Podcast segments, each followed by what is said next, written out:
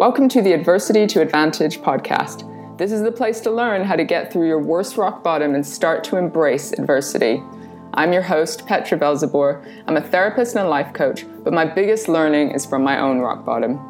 My story includes being raised in a cult, dealing with depression, anxiety, suicidal thoughts, and alcoholism. But along the way, I've learned to turn my entire life around to one of success, joy, and fulfillment. So in this podcast, I'll be talking to people from all walks of life who have done the same. I'll be teasing out the skills and tools necessary, as well as using my own experience to teach you how to turn your adversity into your biggest advantage.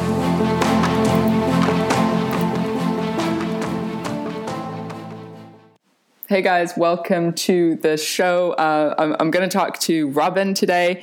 He's a professional coach. He's got such a good story just from growing up in South Africa, moving to London at 16. I could have talked to him for hours, but the key thing here is three rock bottoms that he's faced in his life where he flatlined emotionally, had complete corporate burnout. And his message, and exactly what I needed to hear today, is simply choose life, nurture your intuition, your integrity, follow your passions. You don't have to know everything about your purpose or the outcomes.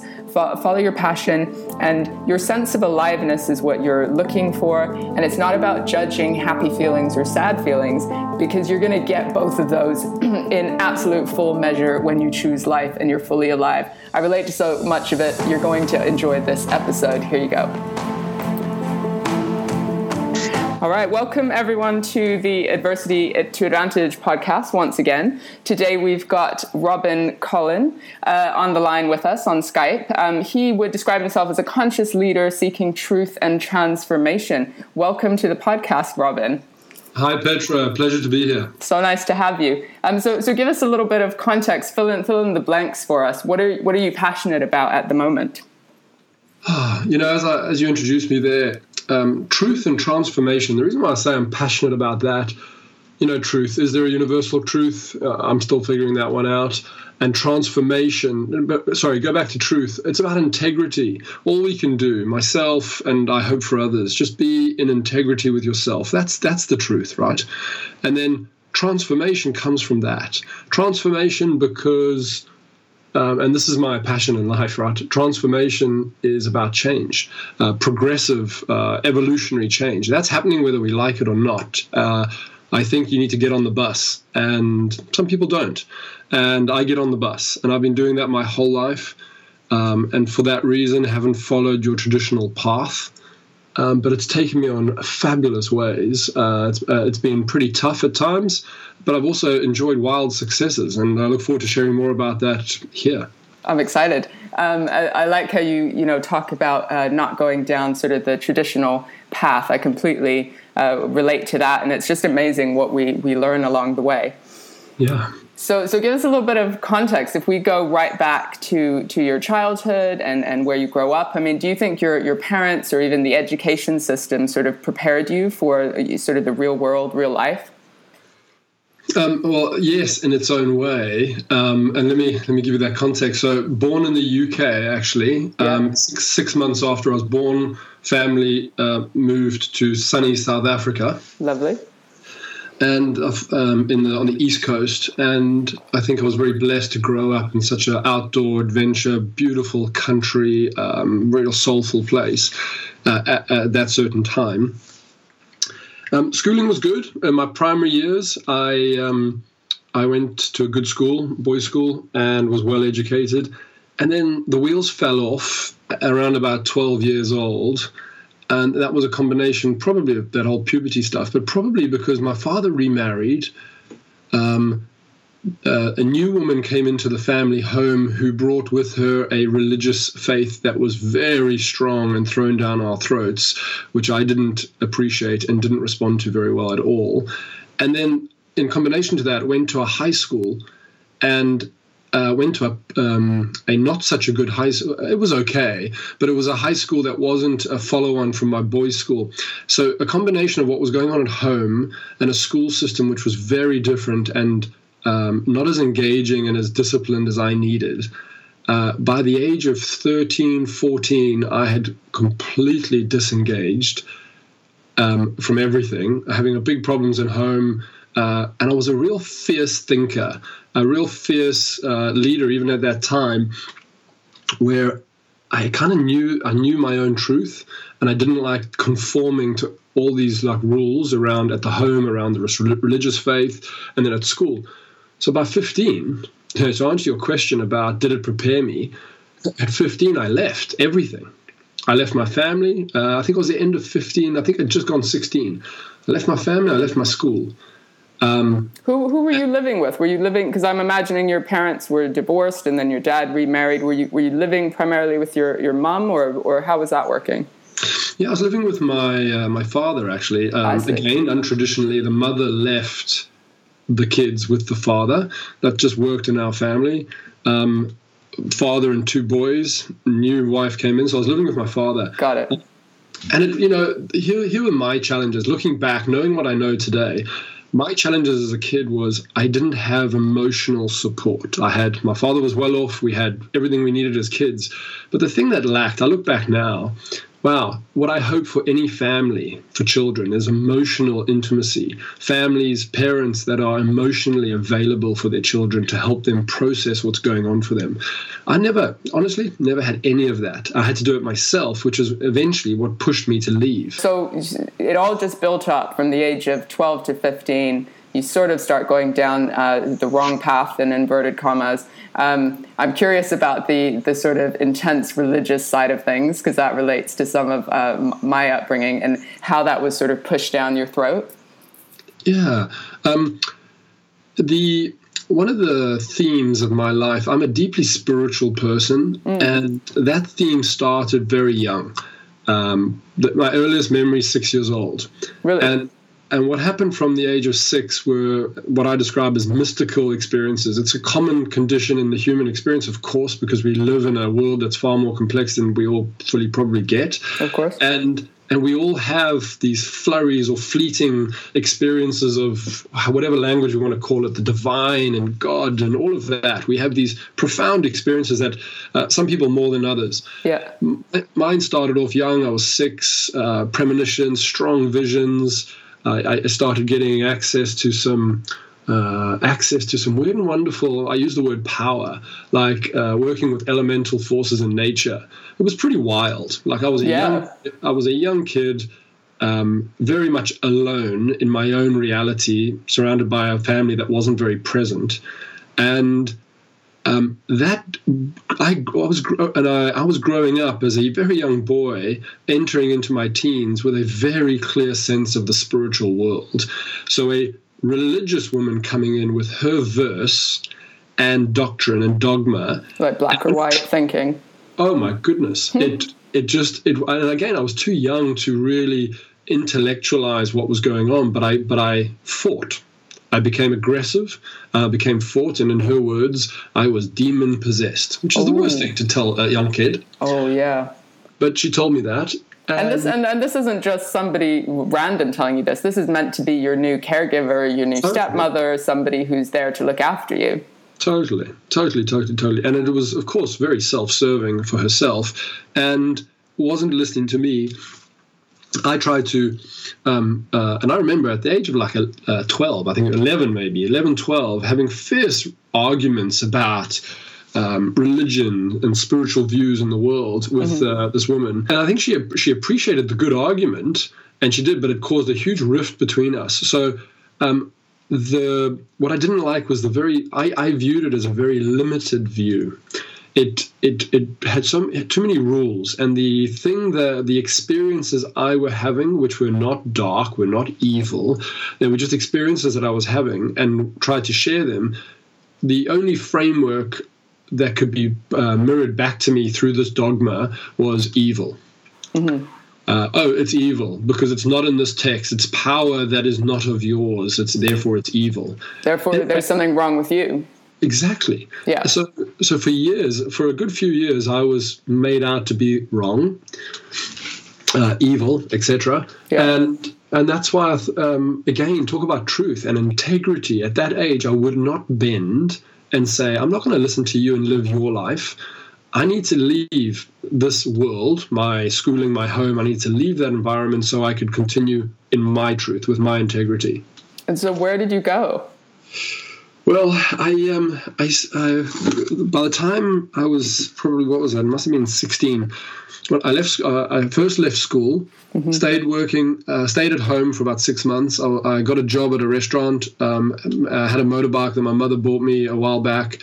Between the money I made there and I sold a motorbike that I had enough money to buy a ticket out of the UK out of South Africa back to the UK. Wow. Now, bear in mind that I'm 16. Yeah. About 6 years ago, 6 years before when I was 10, my father and I and my brother did some travels, and he took us internationally, took us to London, took us to the States.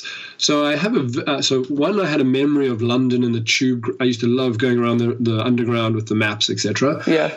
And my older brother, had recently returned from a year doing the typical bar work in London. Yeah. So your brother was older than you? Yeah, he was older. Right. And he told me about a mate he had living in central London in Battersea, mm-hmm. and that I could go and live with him if I wanted to. Now, so I bravely kind of had a British passport, had been through London before, so I went to the travel agent on my own with some money, and I said to him, hey, my grandmother's given me some money, and I've got my passport, I'm going to go visit her. Can I buy an airplane ticket? Yeah. And then, a cut long story short, got a ticket and went home. Told sort of, the family life. It was was bittersweet. It was like it was amicable. Like we could at home. Stepmother wasn't. We had a less than relationship. My father was always good. My father was a fascinating man. He's not alive anymore, but my father was fascinating. He always supported me in anything I wanted to do. But I've always had this conflict with wow. He offered no structure, no discipline, no boundaries. And that's probably too loose for any child. And yet I can't deny that it gave me, I regret nothing in my life because of where I am today. Mm. So it was a really interesting approach my father took. So my father and I were still on terms, but, not like a normal father-son. So when I went back to him with my airplane ticket, I said, Father, I'm leaving. And I think I remember him saying, he looked at me and went, I think his comment was, Son, you're responsible for your life. Don't look back. Get on with it. Something like that. So so you experience that as supportive. Yeah, totally. And, yeah. I'm probably not the easiest person to support, but at the time, I thank him for letting me go. And not that he was going to stop me, but so I left. So that's how that came about. And jet set it off to London. That's quite an age. I remember I moved away from home at 16, and at 17 I got on a plane to Russia. And I remember having the bravest face in the world. And as soon as my family said goodbye and I went through the barriers and went round the corner, like my face just crumbled. And I just had to pull myself together and begin my life's adventure, Yeah, totally. When you say crumbled, it's amazing because I had that as well about maybe a couple months after. No, actually, I lied. The day I arrived, I landed in Battersea. I arrived in London, went to see this friend of my brother's in Battersea. Yeah. How naive I was. I had an address on a piece of paper and my brother's word that he'd spoken to this guy and that I could go stay with him. Uh-oh. Cut a long story short, couldn't get hold of him, couldn't find him. Oh, God.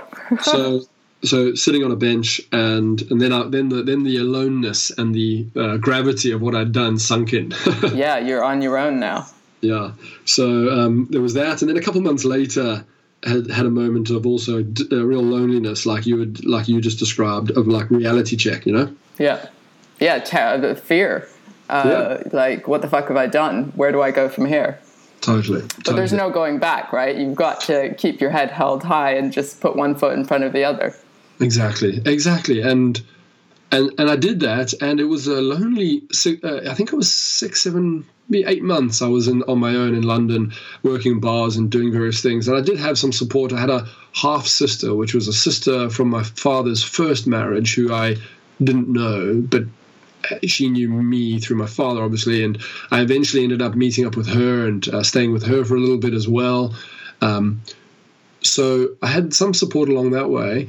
But it was otherwise a really lonely time, and lying to everyone, because I was quite a big guy. I got away with saying I was older, 19 rather than 16. Oh, right. No one questioned it. Mm-hmm. So lying, not telling the truth, hiding up your cover, not having the years of experience of 19 to go with it, etc. It was a tough time.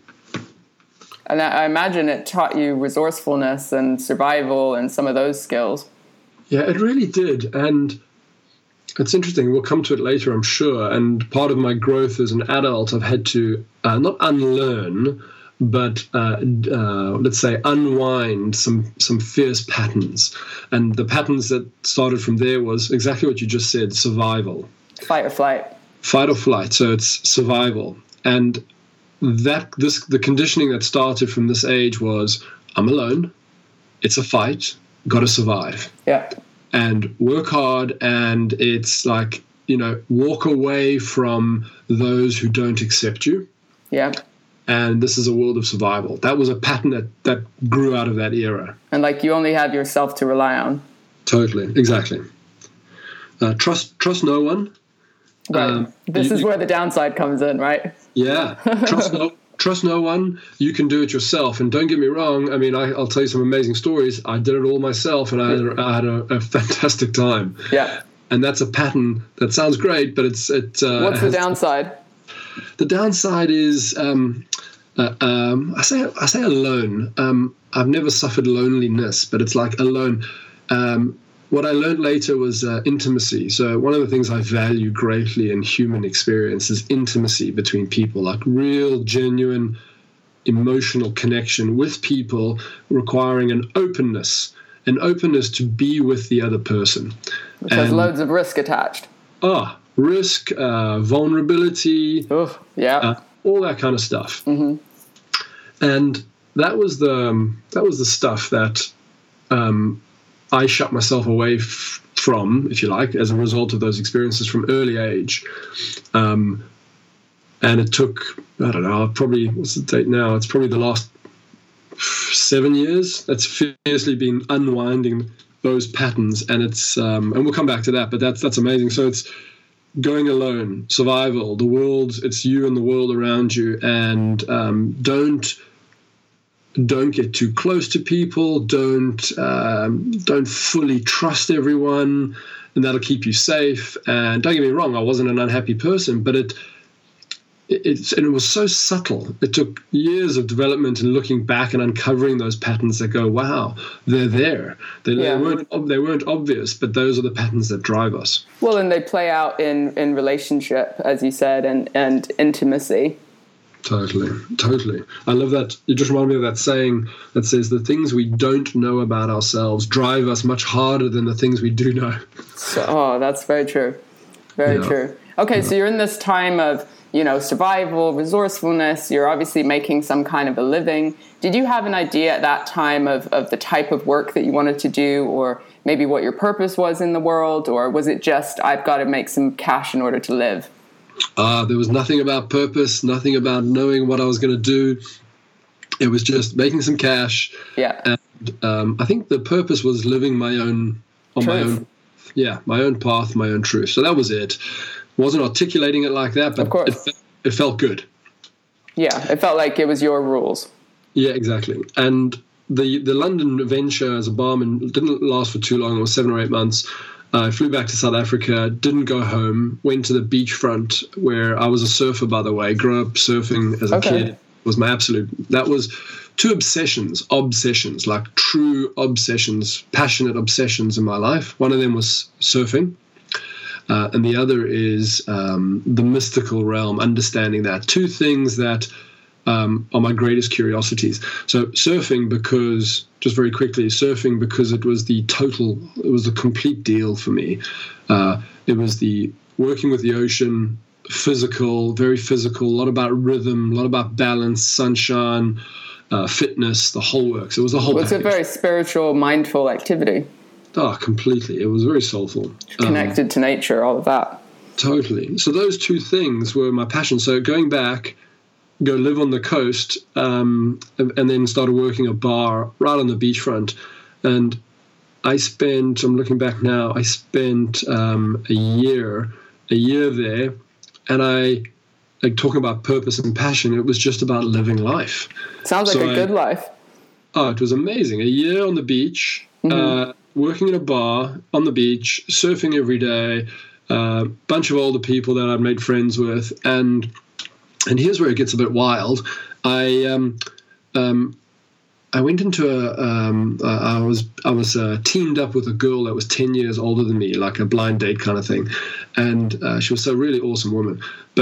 And we stayed together for a good few months. But turns out she was the girlfriend, the good best friend of a woman who was the wife or girlfriend of the drug lord of the city. Oh my, that's a bit too close to home.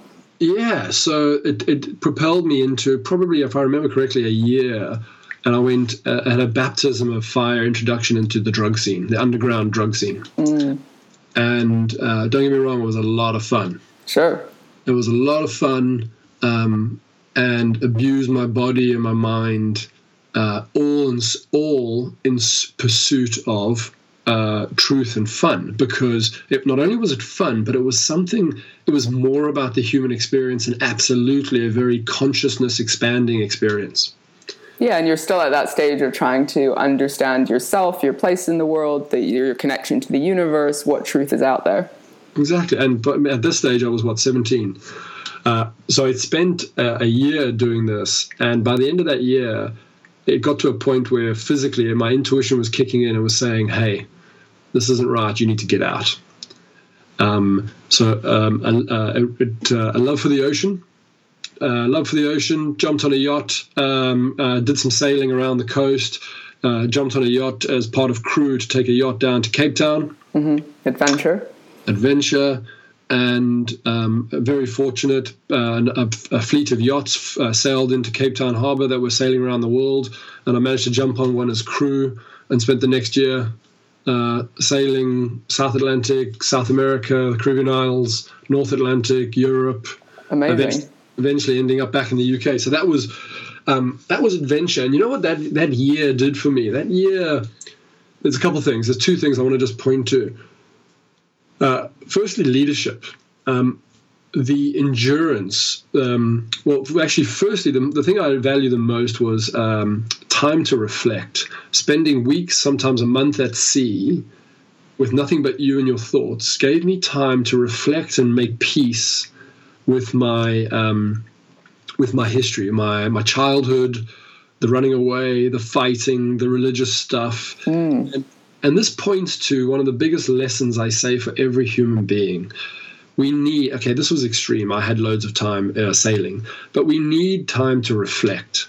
We need quiet time to, and I say alone time, to be with ourselves and our own thoughts and to process. And I suppose that's why I work in the professional coaching scene industry, and that's why I think people have a personal coach to make that space and time to reflect.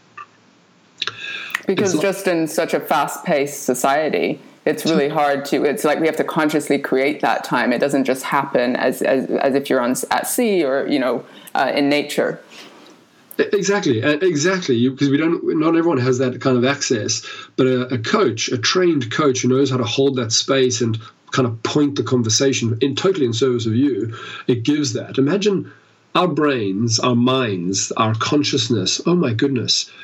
It's complex and it holds a lot of stuff and it needs processing. It doesn't need thinking about everything, but there's ways to process and make peace with. And everyone is slightly, configured slightly different and needs their own way.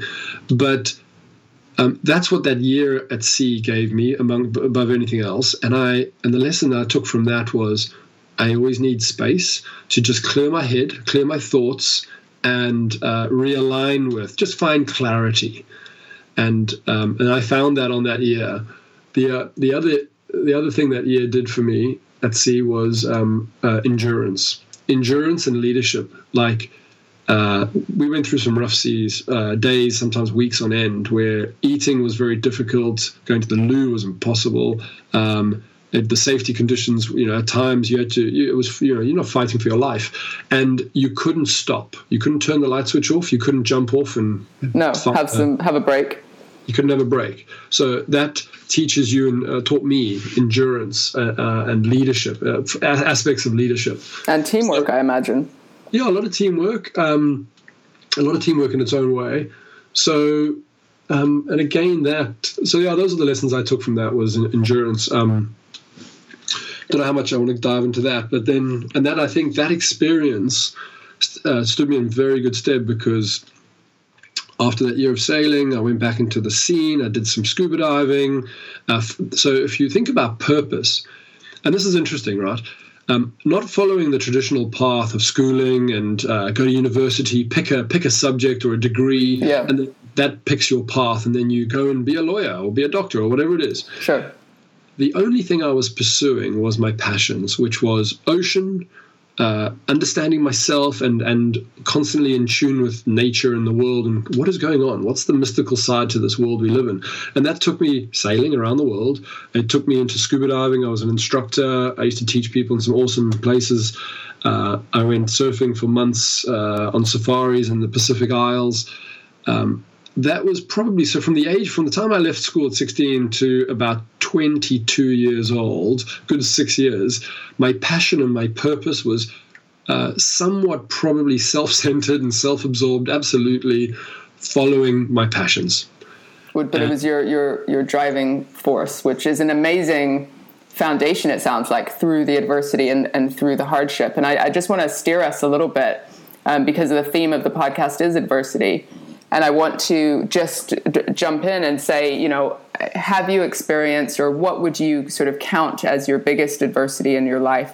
Or would you consider yourself to have had any kind of rock bottom in the way that we refer to it?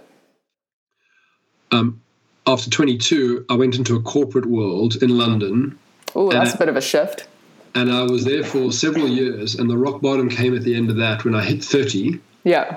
And a little bit of context, because then this is the key thing I wanted to talk about here with you about this adversity, was knowing that I'd truly followed my passion and kind of felt what I knew what my passion was, which was the ocean, and it had nothing to do with work or earning money. But when I left South Africa at 22, I was intent on making money. And there's a whole story, which I won't go into now, as to how I ended up in this corporate startup company. Applied for a driver job. They gave me a manager's job. And then, probably because of my life experience, I brought a presence to a management role and stayed with the company several years and climbed the ranks and got into a senior leadership role and did really well. But outside of my passions of the ocean and all of that, this gave me, I just dived into leadership, people, process, management, operations, etc. And I devoted myself to this company, did really well, did what we all do in our work. We give a lot and we work hard. And by the end of that period, this is the adversity. I ignored myself. I kind of didn't know, I didn't have the experience, and no mentor was telling me how to know what my boundaries are, my personal boundaries. What do I need? I think I knew what they were, but I sacrificed them. So, well, and you certainly didn't learn them at home in the context that you described with your dad and your stepmom and all the rest of it.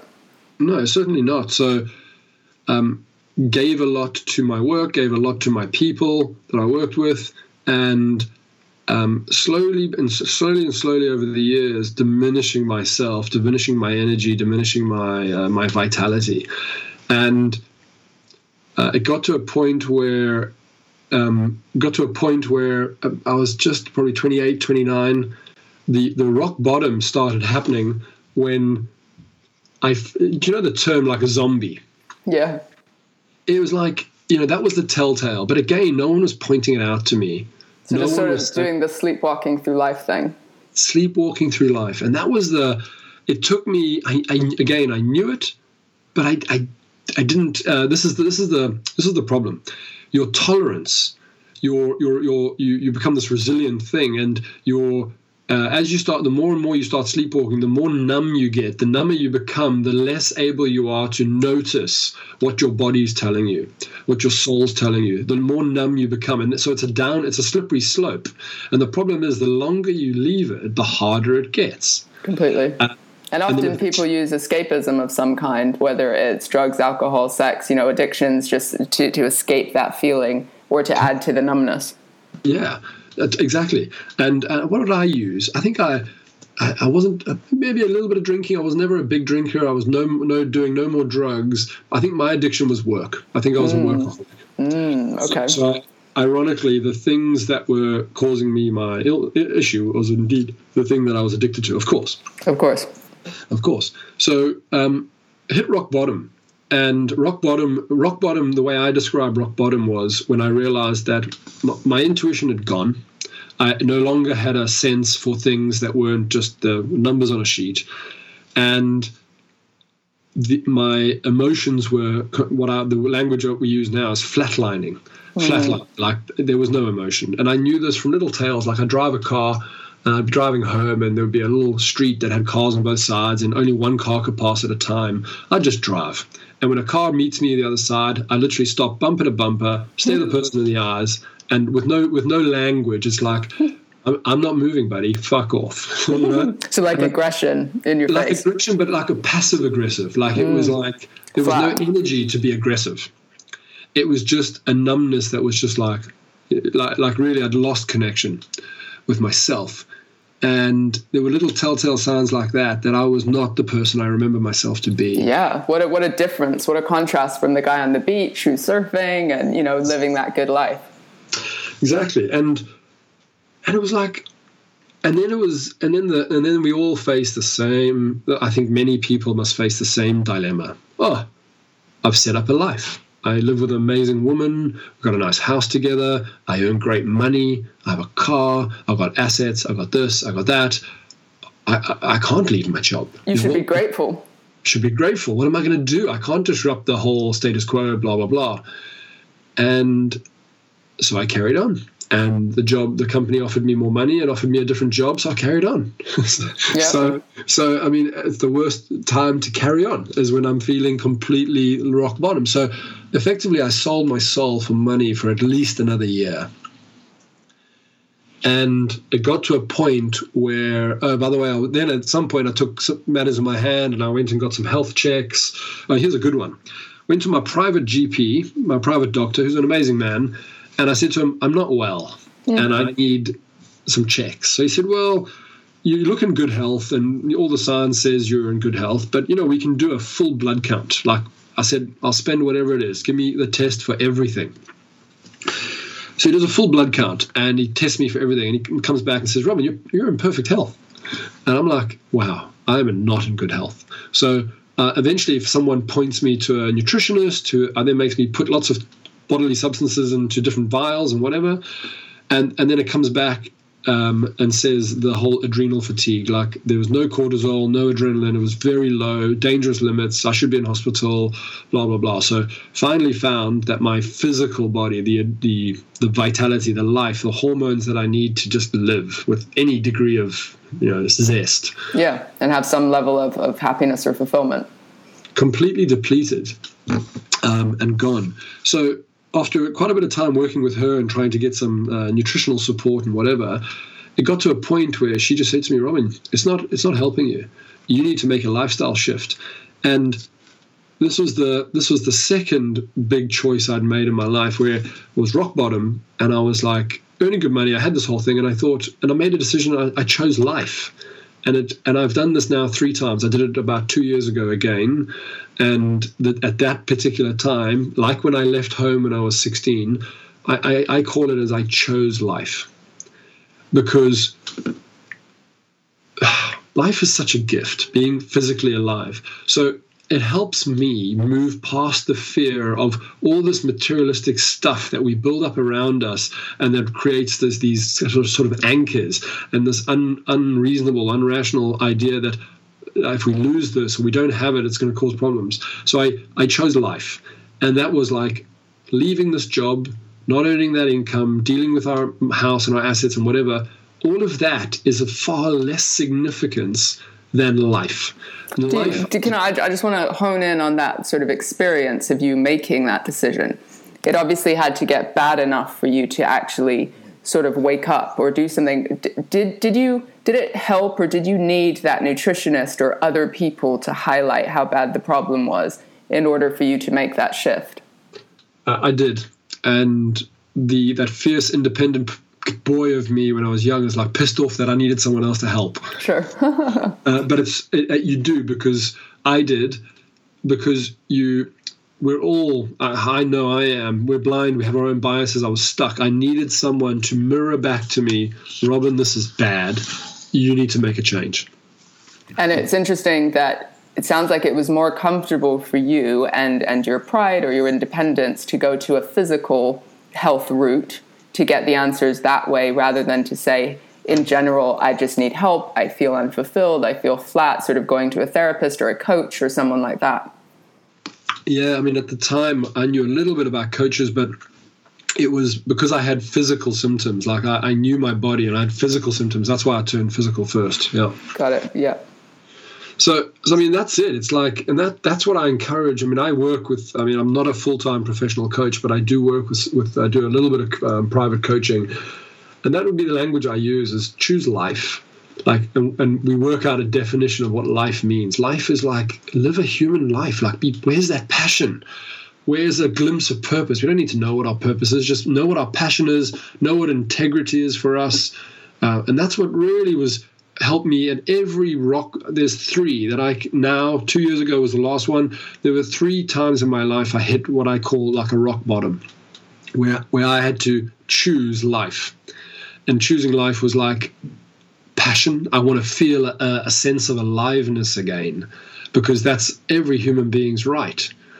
And whatever barriers and structures and things we built around us, or me, that I'd put in place that wasn't contributing to that, whatever came from it, having the courage that says, whatever transpires from here on, the purpose is moving towards more aliveness, life. And so you make that decision in a moment, or in a few moments, and you recognize that you have to choose life. What's the journey like from that point? How hard is it to actually get back to that place of full passion and aliveness? Yeah, wow. Here's the thing. And this is where I will promote and advocate a coach. Working with a personal coach who isn't a mentor who's telling you what to do. Maybe there's a bit of that if you choose a person for you. But a coach who's going to help you process. And the reason I say that is it depends how conscious you are, how aware one person is. And I'll give you this example. 2 years ago was the last rock bottom, and my transition from that rock bottom to the one that was several years ago after the first corporate experience, very different. What happened 2 years ago? Well, 2 years ago, I was living in Italy for 5 years. So after my corporate burnout, that's what I call it, yeah. I went off to Italy and I lived in Italy for 5 years. Lovely. Beautiful, living life, passion, zestful, etc. Recovered my health, reconnected with my spirituality, and reconnected. And at the end of that 5 years, the rock bottom got to the place where I was the woman I was living with, the life I'd created in Italy, the same one was in the corporate life, and we'd created this. Although I'd recovered myself, the community I was living in Italy wasn't my community, and the purpose wasn't sufficient enough. There was no purpose. It was the years of self-centered recovery were over, and my purpose was calling me back to the UK.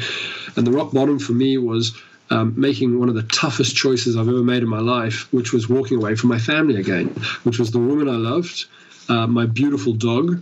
And the reason I walked away was because the woman I loved, we weren't right for each other. And the life we had created and my beautiful dog, which was one of my absolute joys in life, to walk away from that in pursuit of something only I could fully understand.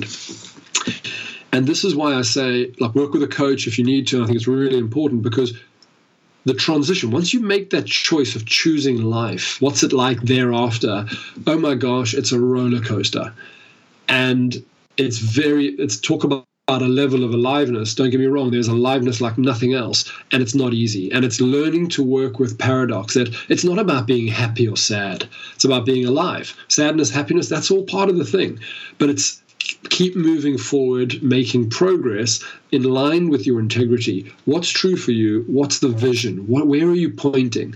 You don't need to know. I don't need to know exactly what my purpose is in life. As in, like, it's defined like to end world hunger, for example. I don't have a very clearly defined purpose like that. Mine's a bit more broad, and it's more just living with integrity of myself in each moment. So that, and my advice to people is, if you don't know exactly what your purpose is and your North Star, where you're pointing, what's your integrity? What's your integrity saying? What's your truth saying? And point there. And that's where having someone who can help you mirror back to you, elicit out of you, evoke out of you these truths that you, depending on how much work one person's been doing and how aware they are, will depend how much work they need to do with a coach, etc. But that journey, Petra, these last 2 years since I left Italy, came back to the UK. On one spectrum, they've been the joy, the success, the aliveness, the everything I wanted, everything I yearned for in community, in intimacy and connection and purpose. I've had tenfold, sometimes overwhelming because of what I wanted. And on the other spectrum, the sadness, the pain that I carry, the sadness, the being with and not ignoring pain I may have caused other people and my own pain and sadness for some things that go on, etc. That's being fully conscious, not judging it right or wrong. Just that's the human experience. So, can I just say, Robin? So I'm sitting here like with a massive grin on my face, and it was about 2 minutes ago that the thought crossed my mind that I just went, "That's it." Before we went live. And started recording the podcast, I said to you, every conversation I have, I hear what I need to hear in some shape or another. And 2 minutes ago, I just went, that's it, in my own mind. And because I'm on a similar roller coaster, and I've left my 13-year relationship with two kids simply because it didn't align to my integrity. And it's been the hardest year of my life, but it's also been the one where I felt fully fucking alive. Right. Yeah. And so I love that you're saying it isn't about, judging the happiness or the sadness or attaining something like that. But if you're choosing with integrity and intuition and you're fully alive, you will experience the intense heartbreak. Yes, you will. But you'll also experience the intense joys that are just what it means to be alive. And so opposite from that flatlined censoring yourself, which is what I would describe some of my relationship as being, not being able to be my full self. And that your soul slowly dies inside. And there comes a point where you've got to just choose whether you want your soul to die and to have a bit of money in your pocket, if that's the choice, or to fully be alive and just enjoy the adventure that is life. And it's an amazing journey, which is terrifying and all of those things. But in a way, maybe our resourcefulness and our past has enabled us to fully grasp this. Yeah, well done, Petra. I so... admire the courage to walk away or move on because from a relationship that wasn't serving, because we live in a society, we live in a world, not the entire world, but we live in a society generally that really shuns upon that sometimes. Yeah. And we've got some pretty fucked up relationship ideas, issues. I agree. Around attachment, codependency, until death do us part bullshit vows. Agreed. like seriously, people, we really need to get over this. And there's a thing about fear and safety. And I remember some of my best friends and even my family going, that look on their face going, are you sure you can survive? And I just thought, fuck you. Of course, I've survived much worse. Of course I can survive. And if anything, I've been completely thriving. So everything to do with my work, everything to do with my interactions, I feel like I've gone 10 steps forward. Next year, I'm completely going into my own business, which is the next challenge, which I wouldn't have been able to do had I had the relationship to think about or the kind of barriers of is this okay? Is this right? Is it safe? Is it risk averse? I can be as, risky as I want and fully follow my integrity, trusting the journey. And it reminds me that your family reactions, etc., mine and friends, etc., and this is just such pointing for everyone out there, anyone who listens to this, I'm sure you probably know this. We live in a world of intense conditioning, societal, cultural, families, whatever, conditioning. Like what's been done in the past, what are traditional things that we must always do, and expectations of others and etiquette and blah, blah, blah. Yeah. And those things, they serve in some shape and form great.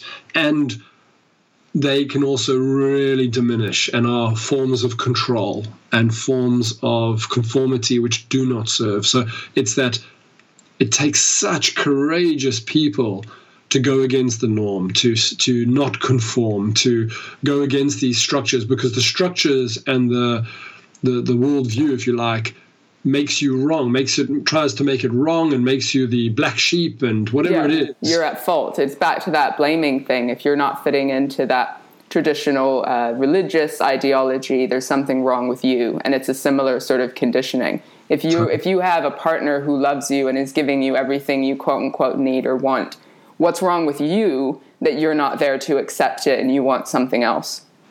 Exactly. And that's where a conscious community of friends, so conscious people, I'm overwhelmed and joyed with how many people there are, in London anyway, because that's where I live. Yeah, me too. And that's good to highlight, because a lot of the fear is that you'll be alone, you'll be cut off, you'll be ostracized, you're the only one who thinks in this sort of way, but there's so many people out there, there's so many communities if you just put yourself out there and connect and ask. Yeah. And live your truth, I think, because when you live your truth, the people that want to live their truth or are living their truth are attracted to that. And you will find community in that. And some of the pain of that is walking away and turning back on other communities. Yeah, but in a way, you've got to do that first. Yeah, in a way, You've got to turn your back in order to be open to the beauty and the joy of conscious living that's out there.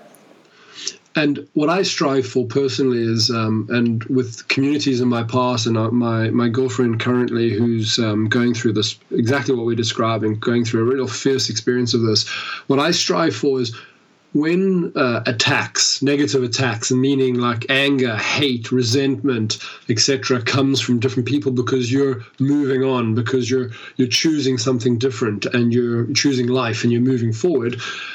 When other people who you might be walking away from, family, friends, are attacking, rather than that getting my back up and turning me into attack mode back, it's what I strive for, and it takes real conscious effort, is compassion. It's like not self-righteous bullshit, but just good old compassion, which is like, you know what, I totally understand why they're having this experience and why they're angry and why they're fucking pissed off and whatever, and you know what my approach was, Petra? It was like some of the language I used, which comes truly from the heart, which is like, hey, none of my actions is done intentionally to hurt you. I have fully considered this, you, me, everything. Honoring myself is the best way I can honor you in this relationship, of course. And my longing, and this is something I really tap into a lot.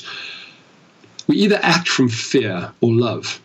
And acting from fear, you feed that fear. So acting from love is like, what do I long for? What is the love in me longing for? So my longing is this.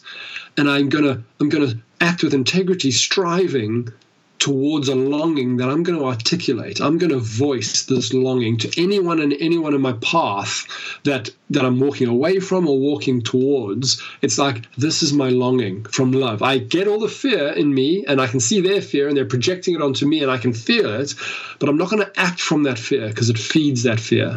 So I've got to ask you, because we haven't got that much time left, is what sort of habits or routines do you have in your life in order to allow you to be able, as much as possible, to act consciously and act from the place that you're describing? Oh, wow. It's so I have work with a coach and help process consciously, and then I have a spiritual practice that I that I'm deeply committed to in the shamanic world. In January, actually, I finish a 3-year shamanic practitioner program. So find, I call it a spiritual practice. Find you. My advice is your sacred practice. I call it sacred, like a sacred practice, a way for a person to spend in quiet, sacred space and reflect and connect with themselves and the world around them, the universe, whatever that looks like. There's so many flavors of this. People must find their version of it. I would say that is the number one thing that's got me through my life is sacred space. Make time and space for that sacred connection. How frequently would you suggest is the kind of optimum amount to create that space and time? So, do you know, I so don't have a structure like that because people will say, go and meditate for half an hour a day. Mm. I would say meditation for me is a form of reflection and a form of that sacred space. And I would say I carry that with me as often as possible in every single moment. So, but if I had to give you a structured time, I have sacred prayer space time, morning and evening. It could be wake up in the morning and it could be 1 minute and I connect and I say prayer. Evening, same thing, probably a bit longer. So, and then some days, 2 hours in the evening I'll spend in a sacred space. So I don't have a structure as such, but I think to make it real and to make it stick and to make it part of you, not just something in your diary for half an hour in the morning. I strive to make it part of my everyday, every moment existence. You're trying to kind of live and breathe it. But equally, I love what you're saying is find what's right for you. Everyone's different. Look at what fits within your day, but ultimately try and bring this consciousness with you in every interaction. That's it, because that consciousness gets away from that right and wrong, left or right. It gets away from that and it makes everything life, everything okay, and it's about processing it and being with it. And that's truth and that's transformation. That's truth and that's transformation. Amazing. Choose life. That's the thing that's sticking with me from everything that you said. Robin, where can people find you if they want to connect with you online, social media, or work with you? Yeah, so I don't do a lot on social media. The only thing I've got is a LinkedIn profile.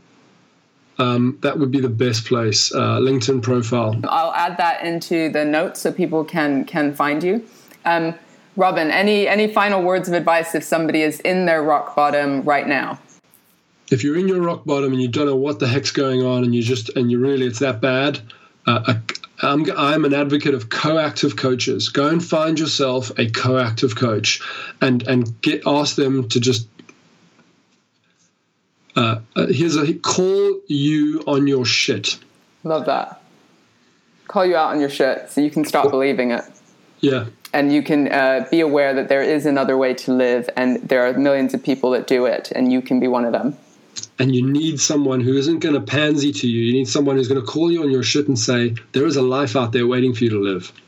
Lovely. Amazing. Robin, thank you so much for your time. Thank you so much for your story. Petra, it was fantastic going down memory lane. Thank you for your time and the opportunity. Cheers. Thank you so much for listening. If something helped you today, please do share this episode with a friend and let them know that they are not alone. I know that for me, isolation kept me stuck much longer than I needed to be. So let's practice courage and talk to someone about what's going on, as that's the first step to making life amazing. Check out my website, petrabelzabor.com, for your free Kickstarter plan, which will teach you to turn your biggest weaknesses into your greatest strengths. Join the community of people who are changing the way they view life's challenges and living life to the full. Until next time, goodbye.